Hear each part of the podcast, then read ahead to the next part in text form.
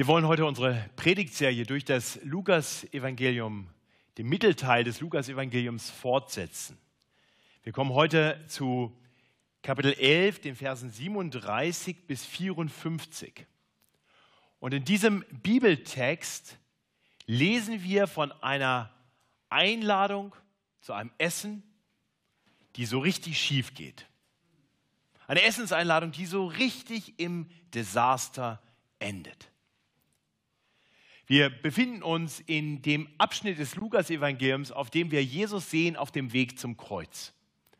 Wir haben in den ersten neun Kapiteln gesehen, wie Jesus sich offenbart hat als der, der er wirklich ist, als der Allmächtige, als der Sohn des ewigen Gottes, der menschgewordene Gott. Er hat gelehrt mit einer Autorität, mit einer Vollmacht, die den Menschen völlig fremd war. Er hat Wunder getan, er hat geheilt, er hat selbst Tote zum Leben zurückgebracht. Er hat seine Vollmacht über die Natur erwiesen durch das Stillen eines Sturms. Und so sehen wir dann in Kapitel 9, dass die Jünger anfangen zu verstehen, wer Jesus ist. Sie begreifen, er ist tatsächlich der Messias, der lang erwartete Christus, der Retter, der gekommen ist, um sein Volk zu befreien. Aber die Menschen hatten eine falsche Erwartung. Sie dachten, Jesus würde sein Volk befreien aus der Umklammerung der römischen Besatzungsmacht. Sie erwarteten, dass er vielleicht nach Jerusalem gehen würde, um sich dort auf einen Thron zu setzen. Und in diesem Mittelteil, dieses Mittelteil des Lukas-Evangeliums sehen wir, wie Jesus nun seine Jünger lehrt, immer wieder lehrt, warum er zum Kreuz gehen musste. Er macht durch verschiedene Begegnungen, Gespräche und Gleichnisse deutlich, dass sein Tod am Kreuz notwendig war, dass er sterben und erst dann wieder auferstehen würde. Und so sehen wir heute in unserem Predigtext, wie Jesus das Menschen deutlich macht, die das dringend noch verstehen mussten. In Lukas 11, in den Versen 37 bis 54, sehen wir, dass Jesus zwei bestimmte Menschengruppen konfrontiert. Er spricht sehr harte Worte gegen sie. Die Frage für uns ist, was machen wir mit den harten Worten, die Jesus hier spricht? Was hat das eigentlich mit uns zu tun? Nun, wir sind nicht diese beiden Gruppen. Wir sind keine Pharisäer oder Schriftgelehrten, aber ich möchte uns ermutigen, die Worte, die Jesus zu ihnen spricht, sehr genau zu hören und zu überlegen, was eigentlich die Konsequenz für uns sein sollte aus dem, was Jesus dort sagt. Und deshalb möchte ich beten, bevor ich uns den Text dann auslege. Ich möchte beten, dass der Herr uns die Demut schenkt, uns wirklich unter sein Wort zu stellen, die Ehrfurcht vor dem heiligen Gott, der hier durch sein Wort, hier heute Abend zu dir reden will und die Belehrbarkeit, dass wir sein Wort wirklich aufnehmen und uns durch sein Wort verändern lassen. Ich bete mit uns. Himmlischer Vater, wir wollen dir danken, dass du ein Gott bist, der redet. Danke, dass du dein heiliges Wort gesandt hast. Dieses Wort, das lebendig und kräftig ist und auch uns heute noch deutlich aufzeigt, wer du bist und wer wir sind und warum wir dich so dringend brauchen. Und so möchte ich dich bitten, schenk uns Demut, auf dein Wort zu hören, Ehrfurcht vor dir, dem lebendigen Gott. Und schenk uns Herzen, die belehrbar sind, sodass wir wirklich hören, sodass dein Wort uns wirklich trifft, sodass es in uns Veränderung bewirken kann, sodass wir dir immer ähnlicher werden. Tu das zum Lobpreis deiner Herrlichkeit und zu unserem Besten. Und so bitten wir das in Jesu Namen. Amen. Unser Predigtext ist sehr einfach in seiner Struktur. Es gibt einen ganz langen Mittelteil, der wirklich aus zwei Teilen besteht. Anklagen gegen die Pharisäer und Anklagen gegen die Schriftgelehrten. Beide Teile haben wiederum drei Unterpunkte. Dreimal weh euch, ihr Pharisäer, und dreimal weh euch, ihr Schriftgelehrten.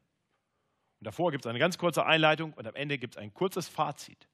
Und wir wollen den Text einfach Schritt für Schritt durchgehen. Ich lese uns den Text jetzt nicht einmal in Gänze, sondern wir wollen ihn Stück für Stück miteinander betrachten.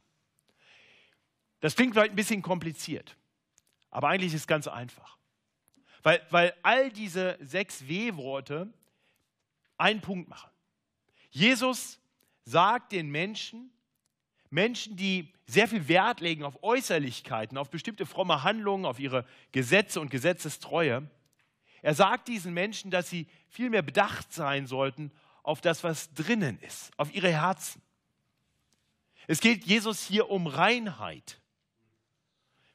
Die rein äußerliche Reinheit, mit der er hier konfrontiert wird, die entlarvt er als frommen Anstrich. Und stattdessen ruft er auf zu der inneren Reinheit des Herzens. Denn das ist die Reinheit, die wirklich zählt. Und so wollen wir uns den Text nun anschauen. Wir sehen in Vers 37, wie Jesus eingeladen wird. Wir haben vor zwei Wochen betrachtet, wie Jesus unterwegs war nach Jerusalem, wie er lehrte, wie er verschiedene Diskussionen, Auseinandersetzungen hatte. Und dann heißt es hier in Vers 37, und als er noch redete, bat ihn ein Pharisäer, mit ihm zu essen. Und er ging hinein und setzte sich zu Tisch. Klingt eigentlich erstmal recht nett. Nicht? Pharisäer, muss uns klar sein, das war eine sehr anerkannte Gruppe unter den Juden. Äh, das waren Männer, die in besonderer Weise darauf bedacht waren, die biblischen Gebote zu halten und nicht nur das, auch die Satzungen der Väter. Sie waren besonders fromme Leute, gute Juden. Das waren Leute, die, ich will das mal ehrlich sagen, nicht wie ihr sich nach hinten gesetzt hätten. Die säßen in der ersten Reihe.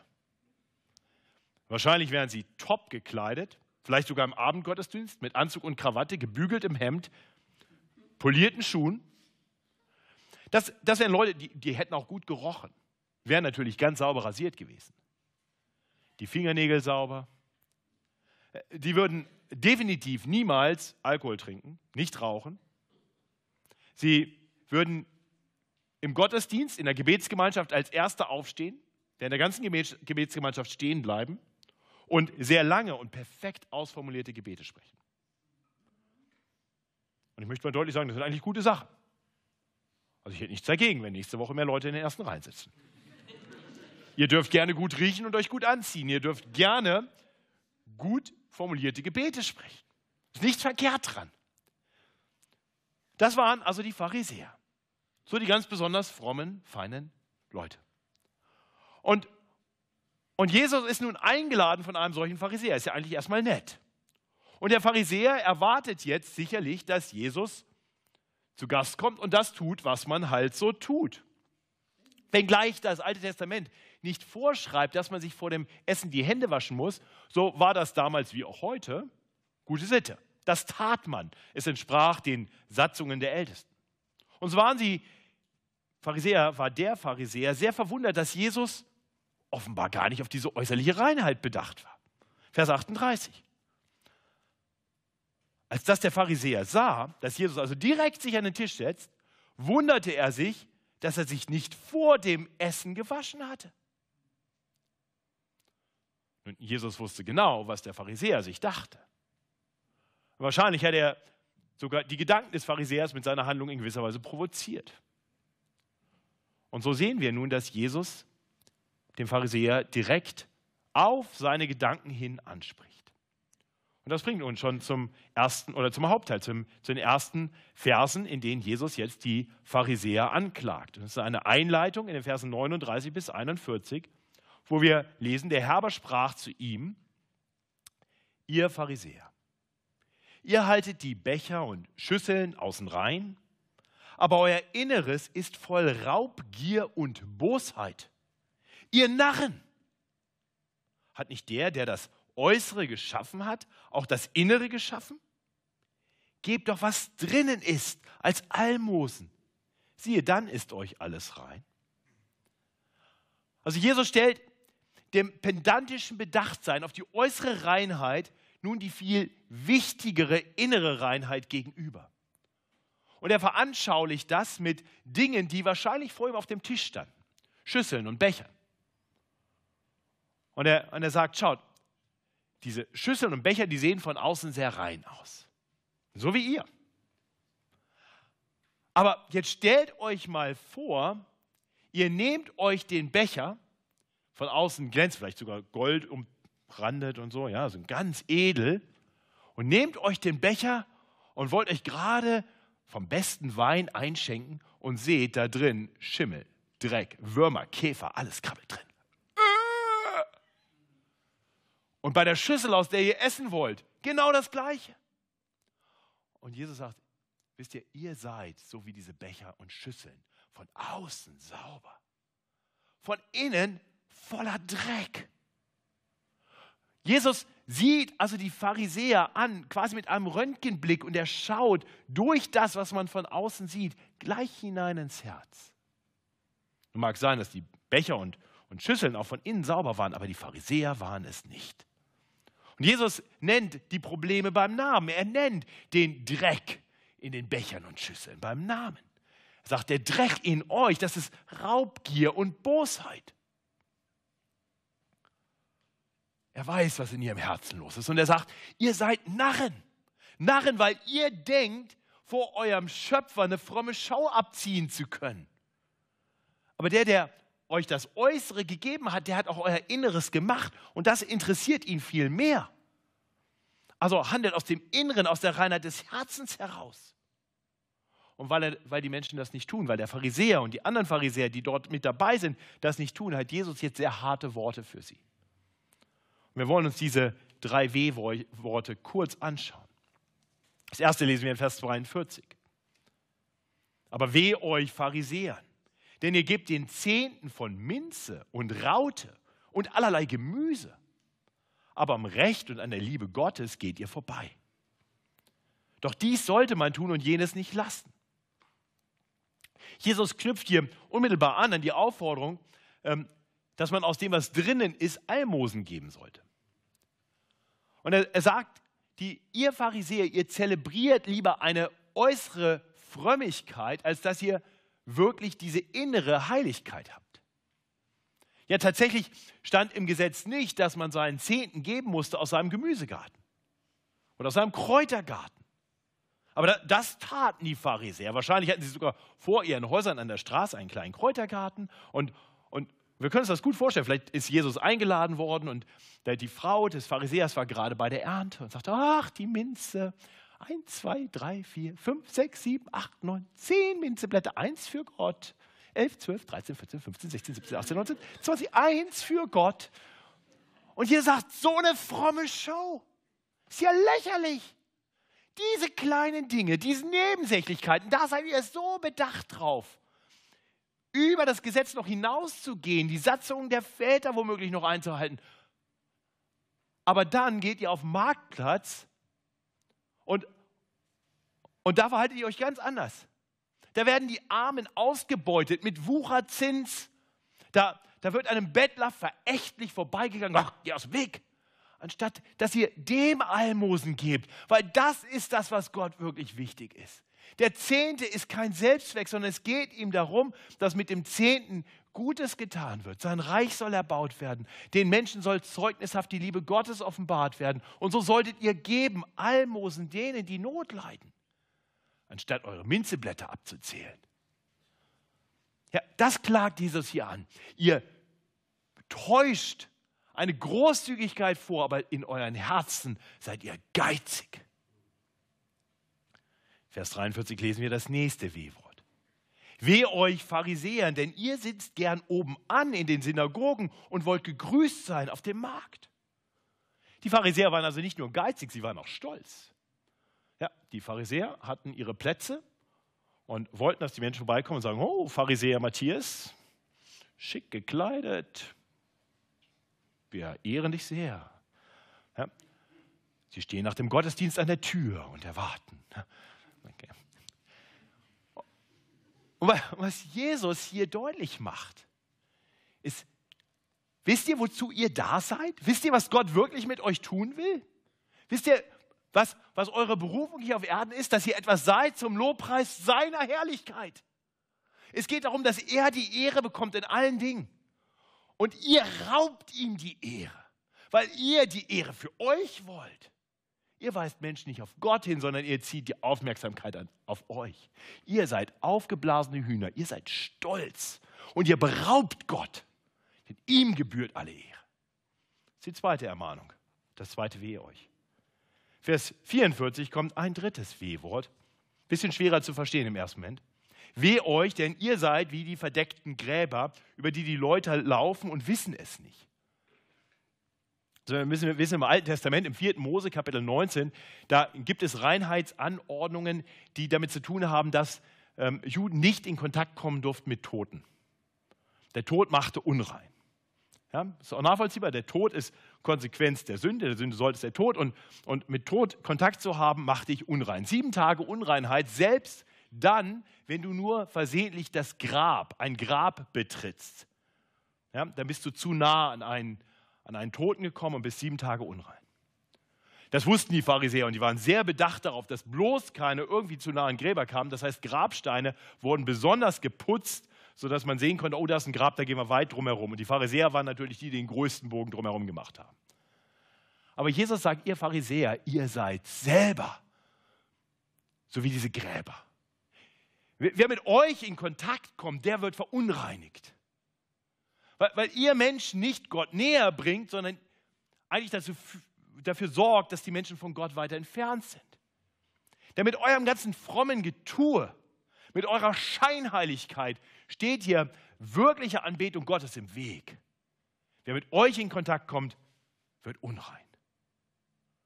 Eine harte Anklage. In einem Wort, man könnte sagen, die, die Pharisäer sind Verführer. Schlecht für die Menschen denke, wenn wir das alles bedenken, dann wird klar, warum Jesus hier so direkt spricht, warum er sie so sehr konfrontiert. Nun, kaum hat Jesus diese anklagenden Worte gegen die Pharisäer gesprochen, da ergreift ein anderer Mann, ein Schriftgelehrter, das Wort. Bei den Schriftgelehrten müssen wir wissen, das war auch wieder eine Gruppe im jüdischen Glauben. Und ihre Aufgabe bestand darin, den Juden anhand des Gesetzes, der Gesetze des Alten Testaments, bis ins kleinste Detail hinein zu sagen, was erlaubt ist und was nicht erlaubt ist, sodass man durch das richtige Leben bei Gott Anerkennung findet. Also man kann in gewisser Weise sagen, die Schriftgelehrten lehrten das, was die Pharisäer taten. Ja? Das heißt, die beiden Gruppen waren eng miteinander verbunden. Und äh, tatsächlich hatte der Pharisäer auch wohl Schriftgelehrte mit eingeladen und der Schriftgelehrte hakt jetzt hier also ein bei den W-Worten gegen die Pharisäer. So lesen wir in Vers 45. Da antwortete einer von den Schriftgelehrten und sprach zu ihm, Meister, mit diesen Worten schmähst du uns auch. Ich habe keine Ahnung, was der Schriftgelehrte sich erhoffte von dieser Ansprache. Ich kann es mir auch vorstellen. Also wenn, wenn einer mal so richtig herzieht über die Münchner. Und ich schließlich wohne ich in München. Ich bin natürlich nicht von hier. Und es könnte sein, dass ich dann sage, damit meinst du hoffentlich nicht mich, oder? Nein, Entschuldigung, Matthias, dich natürlich nicht. Ja? Oder wenn ich mal wieder in den USA bin, die Deutschen. Aber Vielleicht ist das eine Hoffnung. Sagt, okay, also die, dass die Pharisäer hier von Jesus in, in Senkel gestellt werden, das ist ja noch okay, aber, aber wir nicht, oder? Nur, dass wir das mal klar haben und dass alle das hören. Ja, vielleicht war das seine Motivation. Wir wissen es nicht genau.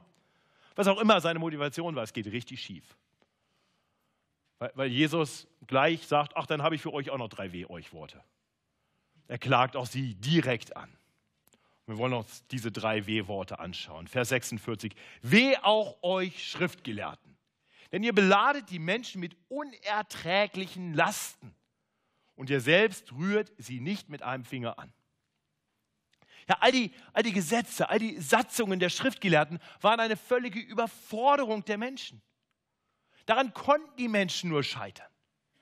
In den Lehren der Schriftgelehrten war gar kein Raum für Versagen.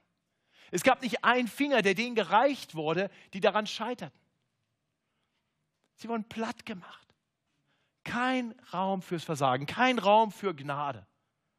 Im Gegenteil, mit ihren Gesetzen und ihren Regeln trieben sie die Menschen direkt in die Verzweiflung.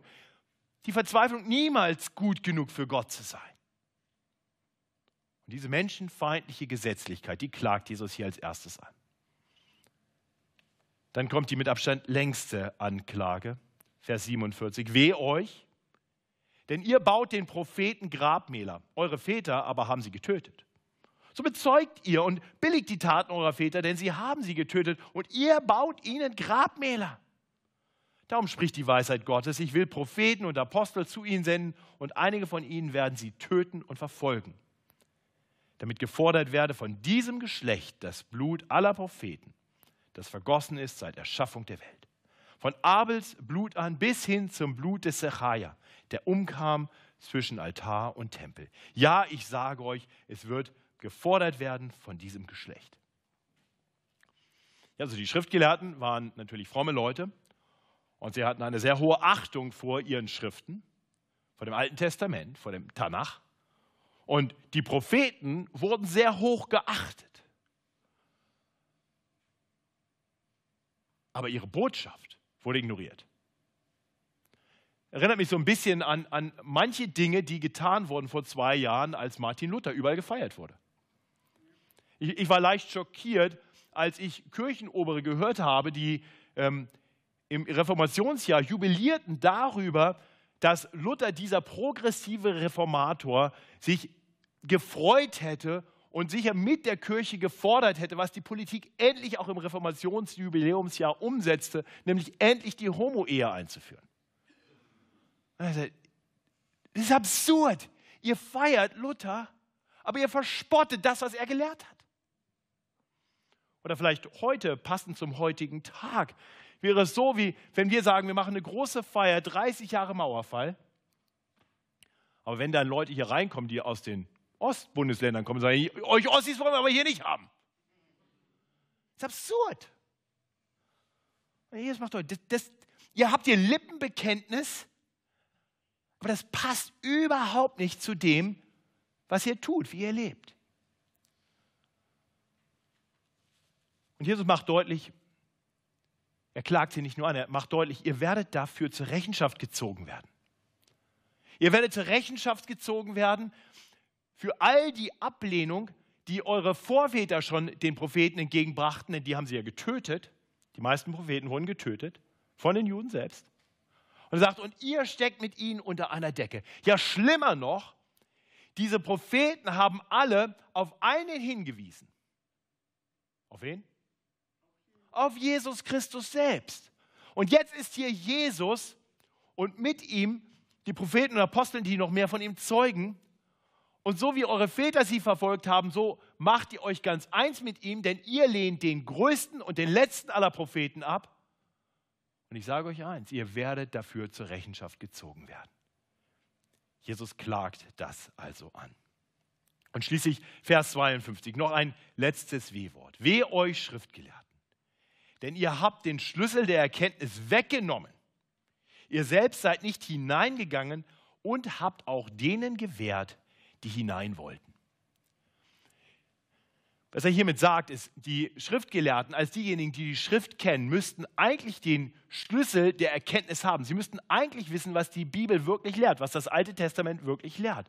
Sie müssten eigentlich die Botschaft der Propheten unter anderem kennen und wissen, was die verheißen haben, wie Menschen hineinkommen können ins Reich Gottes. Aber nicht nur, dass die Schriftgelehrten die Botschaft der Propheten missachteten, sie lehrten auch den Menschen selbst Dinge, die eigentlich nicht wirklich im Einklang mit dem standen, was, die, was das Alte Testament lehrt. Und damit haben sie den Menschen den Weg zu Gott versperrt und haben sie auf den falschen Weg geschickt. Also da, wo die Pharisäer durch ihr schlechtes Vorbild Verführer waren, sind die Schriftgelehrten durch ihre falsche Lehre Irrlehrer. Beide stehen dem Menschen im Weg, auf dem Weg hin zu Gott. Sie sind Feinde des Evangeliums. Sie sind Feinde Gottes. Sie geben zwar vor, dem Herrn besonders nahe zu sein, sie brüsten sich mit ihrer Gesetzestreue und ihrer äußeren Reinheit, doch dabei sind sie so meilenweit von Gott entfernt. Ihre Herzen sind voller Schmutz und Dreck. Und Jesus sieht das. Mit seinem Röntgenblick sieht er direkt durch. Er, der menschgewordene Sohn Gottes, lässt sich nicht blenden durch Äußerlichkeiten. Er sieht, was im Herzen ist. Und das spricht er hier schonungslos an. Und dann sehen wir in den letzten zwei Versen, wie die Pharisäer und Schriftgelehrten auf Jesu Worte reagieren. Als er von dort hinausging, fingen die Schriftgelehrten und Pharisäer an, heftig auf ihn einzudringen und ihn mit vielen Fragen auszuhorchen und belauerten ihn, ob sie etwas aus seinem Munde erjagen konnten. Also Jesus ging raus und die Pharisäer und Schriftgelehrten machten einen Plan, sagen, wir werden jetzt Jesus nachgehen und wir werden ihm alle möglichen Fragen stellen und alle möglichen Fallen stellen, um ihn irgendwie dazu zu kriegen, dass wir was finden, dass er was Falsches sagt, damit wir ihn anklagen können. Denn der, der uns jetzt hier gerade so an die Wand gestellt hat, den machen wir fertig. Das war genau das, was sie dann getan haben. Das sehen wir am Fortgang des Lukas-Evangeliums. Die Schriftgelehrten, die Pharisäer sind immer wieder darauf bedacht, kommen zu Jesus, stellen Fangfragen, versuchen ihn irgendwie dazu zu kriegen, was zu sagen, was gegen ihn verwandt werden kann. Das Problem der Pharisäer und Schriftgelehrten ist, sie finden nichts. Denn Jesus hat ein reines Herz. Und Jesus ist die Weisheit Gottes. Er, er lässt sich nicht von Menschen austricksen. Er tut immer das Richtige. Aber das ist den Schriftgelehrten und Pharisäern letztendlich egal. Sie tun sich zusammen mit dem Hohen Rat und bringen einfach falsche Anklagen. Sie bringen einfach Lügen vor und gehen zum römischen Statthalter, zu Pontius Pilatus und klagen Christus an. Sie klagen ihn an und bringen letztendlich Pilatus dazu, Jesus zu kreuzigen. Sie sorgen dafür, dass Jesus so wie die anderen Propheten, die auf ihn hingewiesen haben, auch getötet wird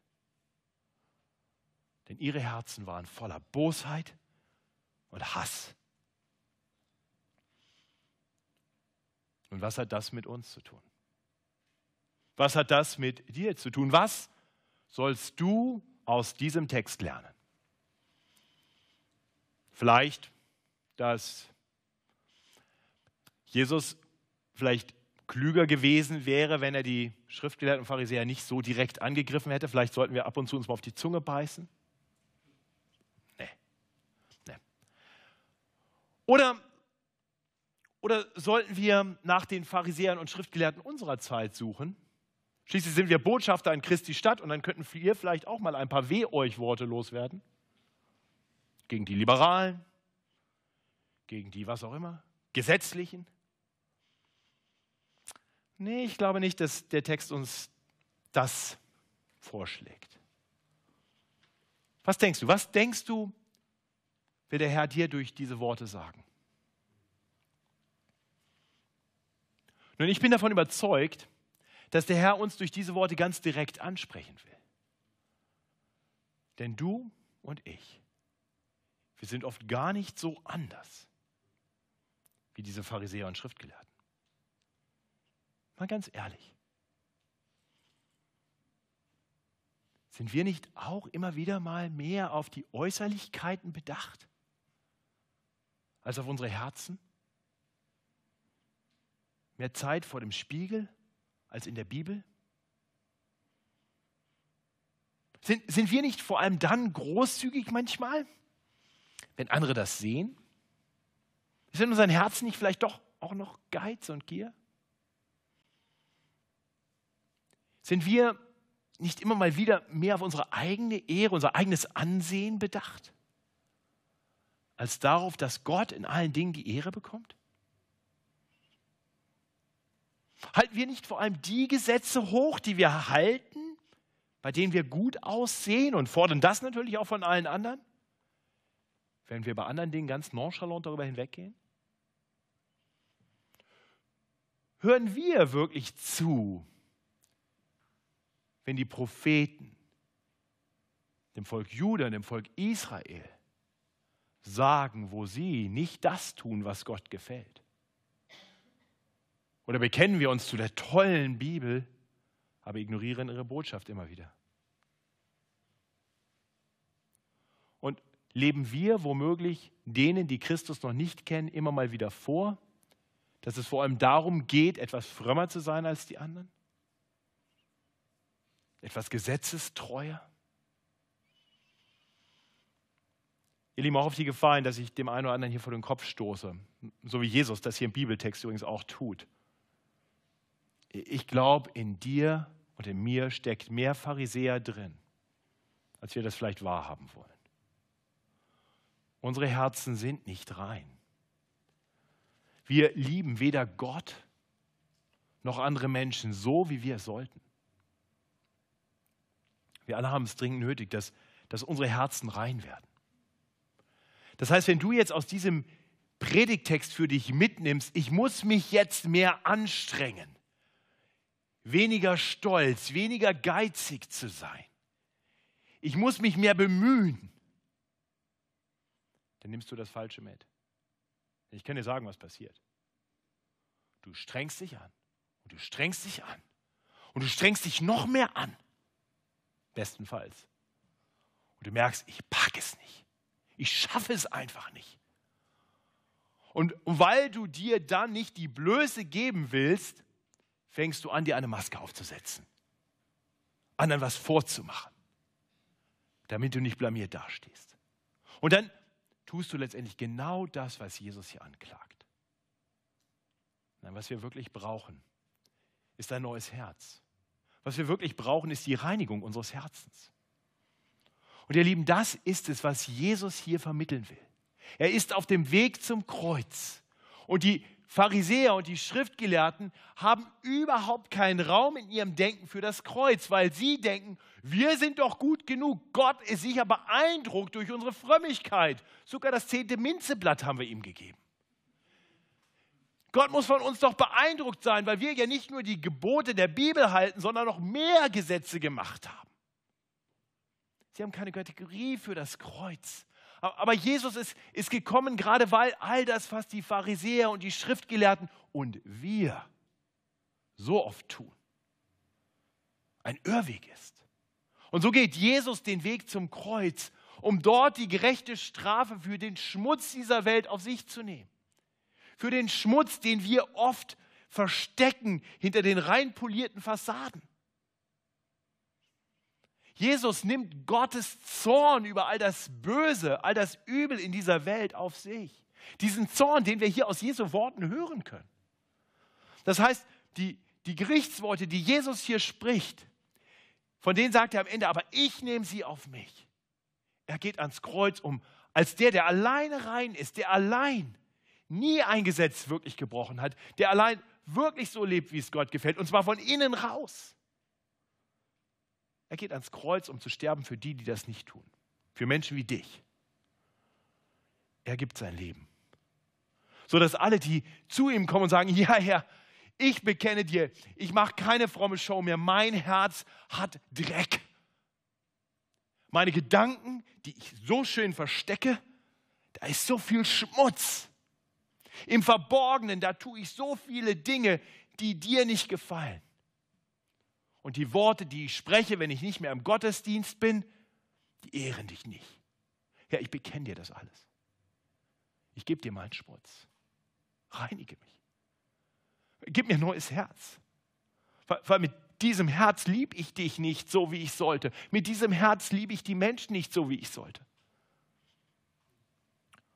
Und ihr sagt, ja, das will ich tun. Nicht nur, dass ich deine Schuld bezahle. Nein, ich werde auch meinen Geist zu euch senden, meinen Heiligen Geist, durch den ich euch von innen her erneuern will. Ich will euch eure alten, steinernen, schmutzigen Herzen nehmen und euch neue Herzen geben. Und das ist übrigens genau das, was die Propheten verheißen haben. Nachdem sie all die Anklagen gegen Juda und Israel gebracht haben, haben sie immer wieder das eine getan. Nicht zu sagen, ihr müsst jetzt einfach anders leben, dann passt schon alles, sondern sagen, es wird einer kommen, der euer grundsätzlichstes Problem lösen wird. So, so spricht der Prophet Jeremia in Jeremia 33,8. Im Namen Gottes. Diese Worte von Gott. Ich will sie die Menschen reinigen. Vielleicht kannst du deinen eigenen Namen da einsetzen. Ich will Matthias, ich will Winfried, ich will Johann reinigen von aller Missetat, womit sie wieder mich gesündigt haben und will ihnen vergeben. Alle Missetat, womit sie wieder mich gesündigt und gefrevelt haben. Oder durch den Propheten Ezekiel versprach der Herr, ich will reines Wasser über euch sprengen, dass ihr rein werdet von aller Unreinheit. Und von allen euren Götzen will ich euch reinigen. Ich will euch ein neues Herz und einen neuen Geist in euch geben und will das steinerne Herz aus eurem Fleisch wegnehmen und euch ein fleischernes Herz geben. Ich will meinen Geist in euch geben und will solche Leute aus euch machen, die in meinen Geboten wandeln und meine Rechte halten und danach tun. Und wenn du, wenn du bisher versucht hast, aus eigener Kraft heraus vor Gott zu bestehen, ich hoffe, du hörst diese Worte. Und ich hoffe, du, du kapitulierst vor Gott.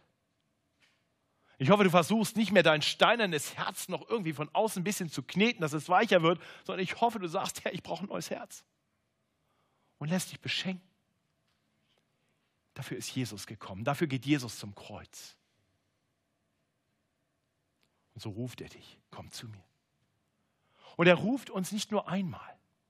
Wenngleich die unter uns, die zu Jesus gekommen sind, die ihn als ihren Retter und Herrn anerkennen, wissen dürfen, er hat uns seinen Geist gegeben und er hat uns neue Herzen gegeben, so wissen wir doch auch, dass der alte Dreck noch immer in uns drin ist und er kriecht wieder rein und füllt unsere Herzen wieder und sie fangen an, sich von innen wieder zu verhärten. Und, es, und deswegen müssen wir immer wieder, immer und immer wieder zum Herrn Jesus kommen und ihm bitten, reinige mein Herz. Wenn du behauptest, das brauchst du nicht, das hast du nicht nötig, dann hat Gott ein Wort für dich. Du lügst. Du betrügst dich selbst.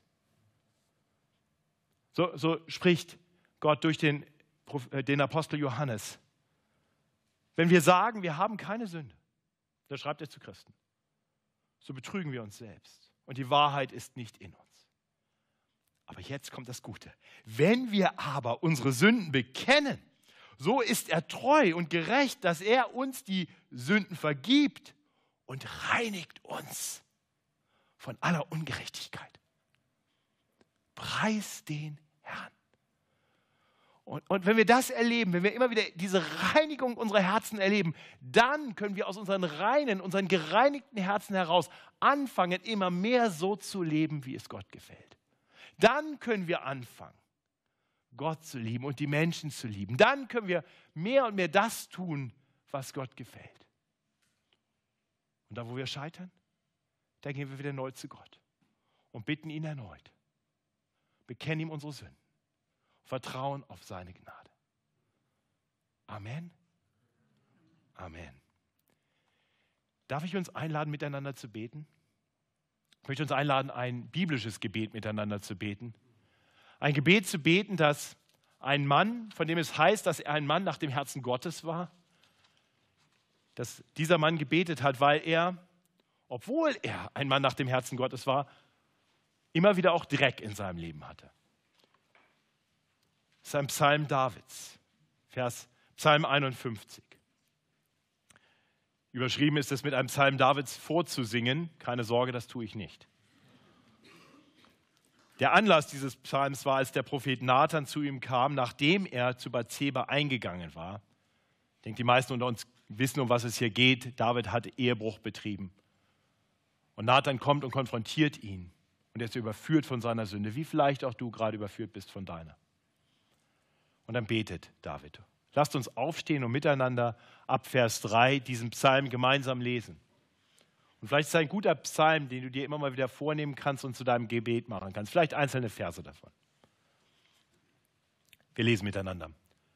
Gott sei mir gnädig nach deiner Güte und tilge meine Sünden nach deiner großen Barmherzigkeit. Wasche mich rein von meiner Missetat und reinige mich von meiner Sünde. Denn ich erkenne meine Missetat und meine Sünde ist immer vor mir. An dir allein habe ich gesündigt und übel vor dir getan, auf dass du Recht behaltest in deinen Worten und rein dastehst, wenn du richtest. Siehe, ich bin als Sünder geboren und meine Mutter hat mich in Sünden empfangen. Siehe, dir gefällt Wahrheit, die im Verborgenen liegt und im Geheimen tust du mir Weisheit kund. Entsündige mich mit Isop, dass ich rein werde, wasche mich dass ich schneeweiß werde.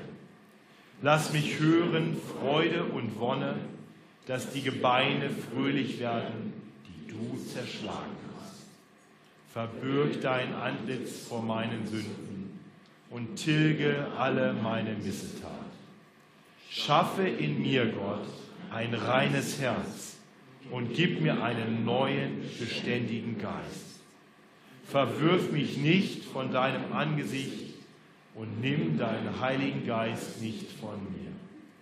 Erfreue mich wieder mit deiner Hilfe und mit einem willigen Geist rüste mich aus.